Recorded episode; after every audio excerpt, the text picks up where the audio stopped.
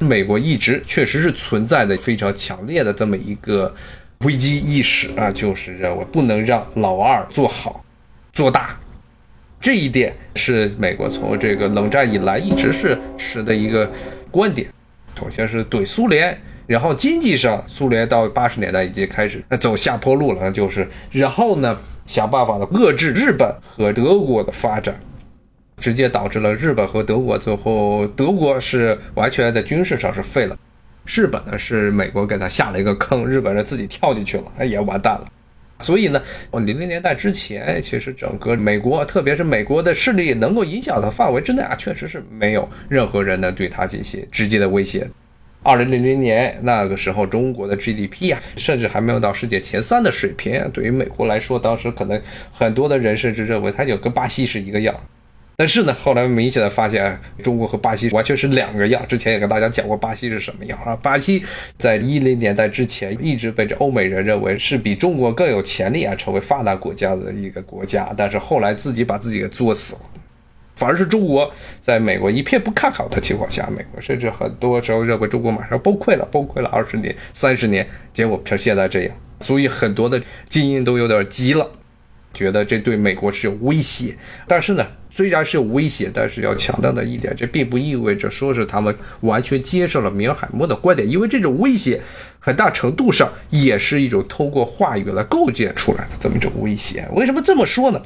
你要跟美国人说中国的威胁是什么啊？是间谍啊，什么偷东西啊，抢这些普通人的饭碗。作为一个理性的人啊，稍微去想一想，就会觉得这跟威胁没有任何关系。美国的这个核武库啊，它的数量到目前为止还是远远超过中国的。虽然现在美国一直想让中国也去学核武库，就算是对于米尔默来说，现在这个观点也非常的荒诞，基本上是不可能的，绝对不可能出现的问题。其实是一套的政治术语啊，政治上的为了进行宣传做出来的一些宣传。稍微理性一点的经济学家，稍微理性一些的政治家都不会认为这是一个直接的威胁。对于民众来说，他们能够体会到的直接的威胁，其实就这么一点儿了，就是这点东西。但是呢，不断的说，最后就变成了一种对于中国的威胁论，其实是与现实主义它本身的理论强调的这个观点啊，认为这军备竞赛会到来，军备上的竞争最后导致了国家的冲突，其实是没有直接的联系。对于普通人来说，他们也看不见啊，甚至呢都不知道全世界的这个军事技术发展到到什么一个境界，很多人都是不了解的。最典型的例子，比如说你去 Quora，去 Quora 这个英文的问答网站上，虽然现在呢已经被印度人基本占领了，你能看见的少量的啊一些这个美国人啊，他们基本上说到中国的这些军事科技的方面的情况，基本上是暴露出了严重的无知。对于这些人来说，常见的一个回答就是说，中国的军事技术落后啊。美国如果不是说是一百年，至少也是五十年啊，说赶不上来。在这些网站上基本看见的一个很典型的这么一个现象就是这个啊，甚至呢落后于印度啊。当然这句话基本上都是印度人自己说的啊。但实质的发展，如果是对军事科技啊有一定追踪的人都是知道啊，与他们的想法是完全是不一样的啊。但是呢，对于普通人来说，他们理解就只到这一步了。所以呢，现在啊，美国在社会上出现的这种中国威胁论，与其说他们是跟着米尔海默的这个观点走，更不如说是一种其实政治上的宣传炒作。就像是米尔海默他在前不久的接受中国这媒体采访中说的那样啊，其实他是认为现在的美国的很多的这些外交完全是没有理论。他最喜欢说的一个词，他骂别人啊，他基本上跟别人吵架最喜欢说的是一个词，说你的提出的结论没有逻辑。啊，没有理论，他就老说现在的美国现代外交这一套完全没有任何理论，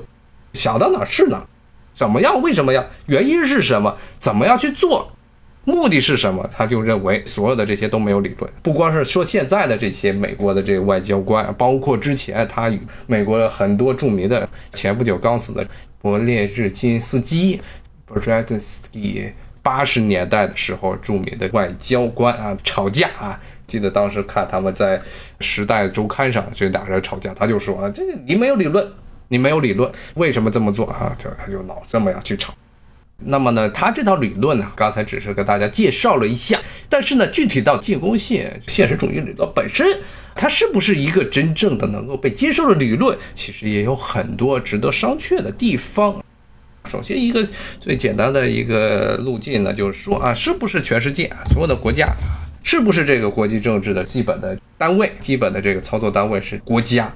把国家拟人化，这个事情本身是不是一种理性的分析啊？有的时候，其实国家不一定是国际政治中的扮演的核心的角色，尤其是像这二十年出现了很多并非是由国家来推动的一些国际政治方面的变革。当然了，这个地方要强调一点，就是现在的国际组织一旦没有任何的执行权的国际组织都是没有意义的。所以，全世界唯一还有那么一点执行力度的地方是安理会。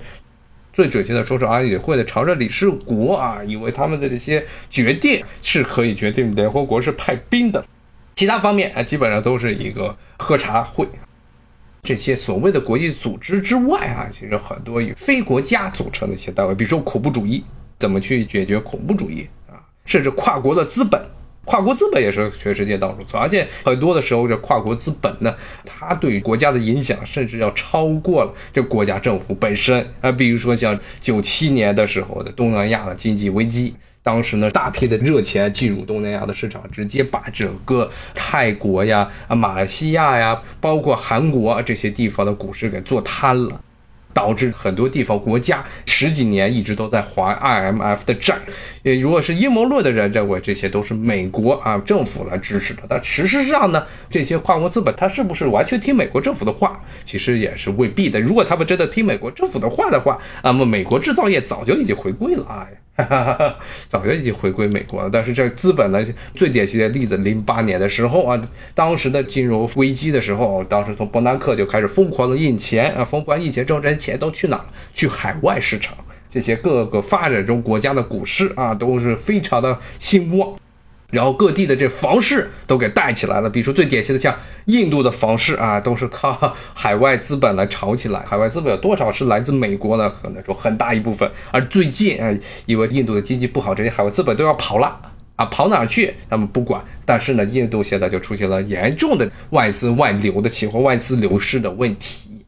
这直接导致了这个国家的影响。所以说，有的时候呢。这个国家，你把它国家当做一个这国际关系中唯一的单位，实际上是不太对头的。而且很多的时候呢，这种所谓的非政府方面的一些组织，非政府，但是呢又不是那种非政府组织，而是一些与政府其实完全没有关系的组织啊。现在咱们听说的很多非政府组织，实际上就是政府的一些机构，他们挂羊头卖狗肉啊。实际上是这么一个白手套的角色，真正的这种对于国际关系上发生影响的这些组织啊，很可能是一些大家看不见摸不着的这么一些东西。那么这个首先是国际关系现实主义理论的最基本的一个想法，说这个国家是国际关系理论的最基本单位，这本身这一条就是有问题的。然后呢，世界是不是一个按照这个国际关系学理论来说是一个无政府状态呢？这其实也是值得商榷的问题。确实啊，你要说全世界范围来看，联合国在很多的问题上啊，尤其是现在特别明显，在美国的很多的关于国际问题方面，都完全是直接绕开联合国啊，不去做。从这个角度来说，从实际的效果来说，全世界的国际关系确实有这种无政府状态的这么一种趋势，但并不意味着每个地区都是处于无政府状态。